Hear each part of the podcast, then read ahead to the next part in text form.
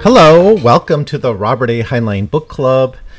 In this episode, I will begin talking about Methuselah's Children, which was published in July, August, and September 1941 in Astounding in 3 parts. It was later published as a book, as not even a fix-up. He just edited these 3 stories, or this serially published novel. Changed a lot of the wording. The basic plot's the same.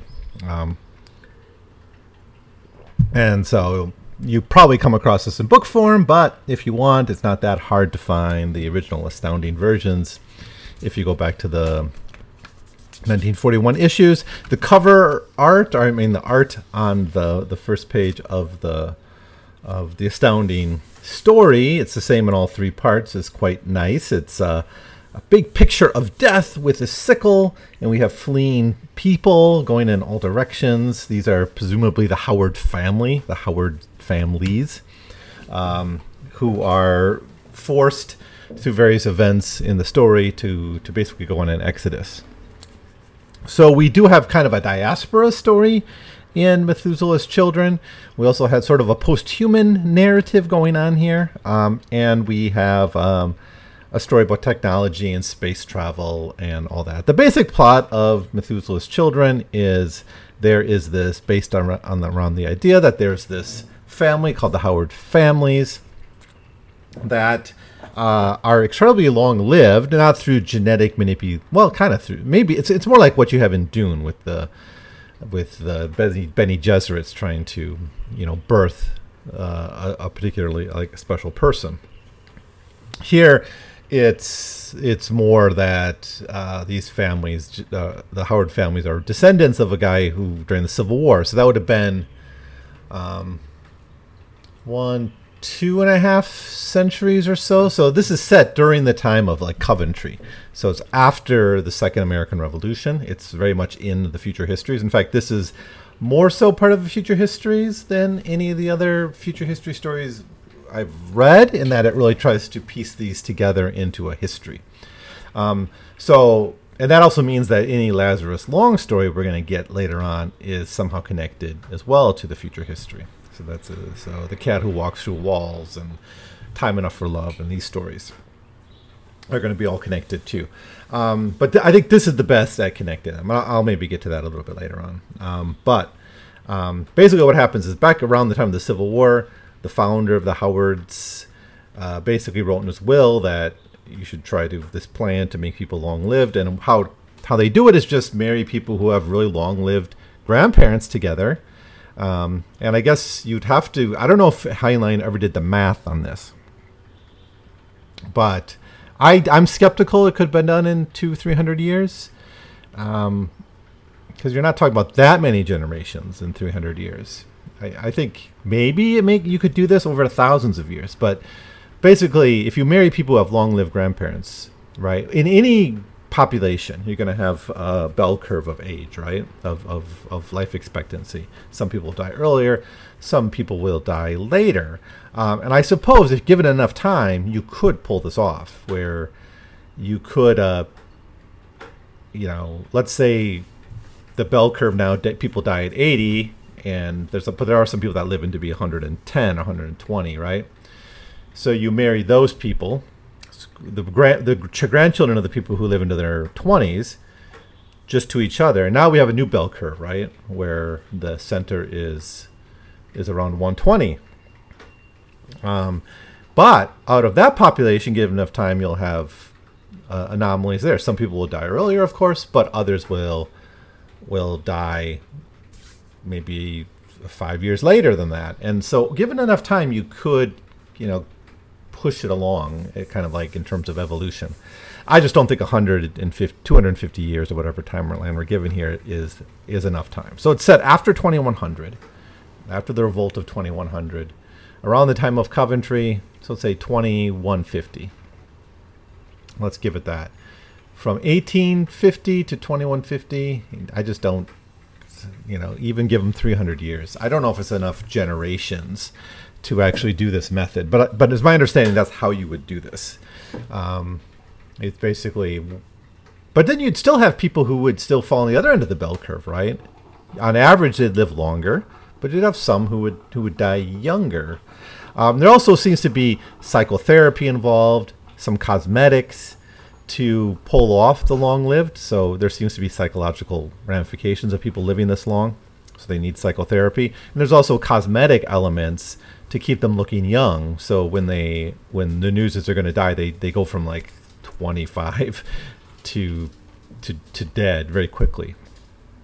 That's partially so we can have young virile people who are like 150, 200 years old, right? But that's part of the problem too. This starts about 200, 300 years before the events of the story, unless I misunderstand the amount of time that the Coventry timeline takes place in. I'll even give them 400 years, right? But actually, we don't even have to, because we know Lazarus Long is like 220 years old or so. And he's going to be 300 by the end of Methuselah's Children. He's born 1912. So someone who can live to be 300 years, or at least 200, has already been born just 70 years after the selective breeding program begins. So... So I don't know. Maybe Time Enough for Love explains all this. We'll get to it in a time. I know that involves time travel and something with his ancestors. Maybe he bangs his own grandma, moving his own genes, his long-lived genes to then. Maybe that's how he does it. Probably is. But anyways... So we have this. Now they're living in secret. They live in secret by changing their identities when they need to. And the question is, should they reveal themselves? Because basically the hope is that with the Covenant, they'll be able, because they had to be in hiding during the Scudder years, during the religious dictatorship. So the idea is maybe under the Covenant, you would have, because their whole principle is justice to each other, not being irrational, no violence towards one another. People who have those characteristics are kicked off to Coventry. So the idea is maybe we can come out. And so we end up with like a conference of the Howard families. And now there's many, of course, branching families that come out. And they debate whether they should reveal themselves or not. Now, Lazarus Long is basically a guy who enjoys... living outside of this. He's lived off world for a long time, off Earth. He's kind of aloof from this, being like so long lived. He wants to kind of be above the politics of it.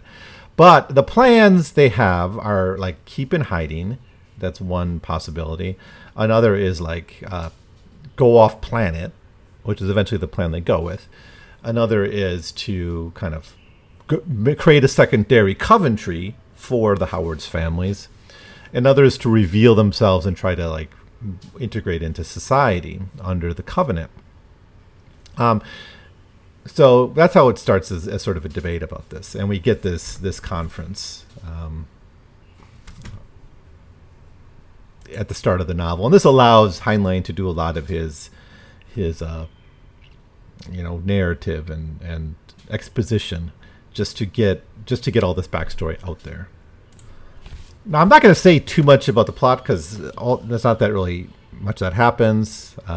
He befriends this woman, this other person from the Howard families, Mary Riesling, and they have some adventures together. And it becomes clear that the government is going to, once these are revealed, and new rumors are coming out about these long-lived people, and it's pretty clear that the government thinks they're holding... like the elixir of life, essentially, and that it's some technological solution, some technocratic thing, and it's that they can pass on to others so people can live forever. And the question is, like, is this even just? Are these even people with the same kind of experiences and consciousness? And here's where we get sort of the X-Men argument here.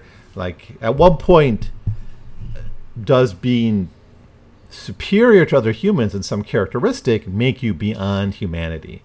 And I think we'd agree that our limited life is a big part of what makes us human. It puts that timer on everything we do and our goals and our what we're trying to achieve, right? It also makes us forces us to spend the time in a valuable way. It's like Picard at the end of that first Next Generation movie, right? Time is the passenger with us that keeps us honest about our projects. Given longer time, that's not going to be as important, and allows us to master more things, be a jack of all trades, or become a real master of something beyond what's capable of other humans. At what point does that itself make us post-human? Now, to jump to the end of the story, Heinlein essentially dodges this question. What he eventually happens is the Howard's families goes out to the solar system, beyond the solar system, to try to find a homeland for themselves. And there's various, while doing this, they develop FTL, which allows us not to fall into the trap of universe. Because even with long lives, a generation ship is not going to cut it for these people. I think it is discussed, like, can we do a generation ship like that one? The generation ship in universe is mentioned. But Heinlein doesn't want to do it. He tells this whole story in about 75 years. But eventually they return to Earth, and by the time they return, humans had developed the ability to live a long life as well, to live just as long. So they're able to be reintegrated into this Homo superius, like this lengthened lifespan of humanity. So he doesn't really have to deal with this question of will the one replace the other eventually? And there are a few voices here that kind of suggest do the Magneto thing. That's like, we are the future, and we shouldn't waste time with these short-lived people who aren't really. They're like ants to us or something. There's a few voices like that, but the gap's not there yet. It's not like these people live for thousands and thousands of years and are energy beings or something. They're still basically humans. But you can see the beginnings of that division, right? And Heinlein, instead of following that division to its logical conclusions, he just turns around and has them. It's just a detour, and they both end up on the same road again with long-lived humanity.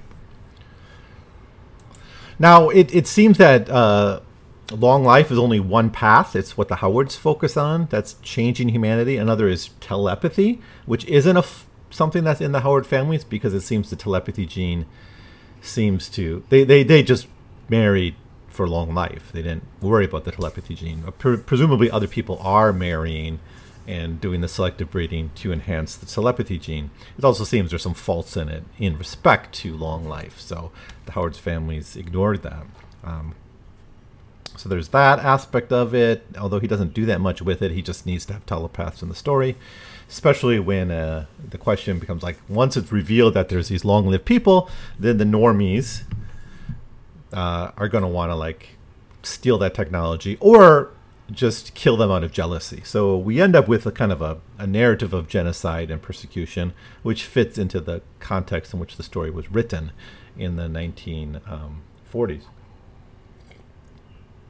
So that's obviously something that's on Heinlein's mind. He's quite conscious of otherizing and ethnic cleansings and ethnic discrimination. I think he gets a few things wrong here. For instance, this idea, there's an idea floated that if we all just reveal ourselves and surrender, that will put us in a better bargaining position because we'll all be in one place. And it's that's not what the 1940s teaches us. So of course he writes this before the Holocaust, but survival was made possible by flight, escape, which we do have here in Methuselah's Children, but also by being covert, right? And not letting one's identity known. The Jews, or the Nazis, killed every Jew they could find. So the trick was not to be found or to be out of their control, out in places where they cannot be taken. So that's a theme here. Technology is a theme, which I think is more important later on in the story, especially when we get to FTL. It's not so much here. So prejudice, discrimination, the ethics of kind of a post-humanity. Oh, one thing, the Howard families sort of do develop into almost a corporate structure where they're all over the world, but they're connected, integrated into a network with each other. They have shared resources. They have a bit of a government. They are kind of a state within the state in a way. They are like a dual power, if you want to think of it that way, where that's the center of their political life, and the normies, they have their politics. Coventry, the Howard family seems to transcend that, whether by conscious choice or by the inevitable fact of their long life lets them do it. Because in terms of wealth, if you live a longer life, it's not that hard to be particularly wealthy, right? As long as you have some investments that can go higher than inflation, which isn't hard to do, you can be given 200 years, you can be pretty wealthy.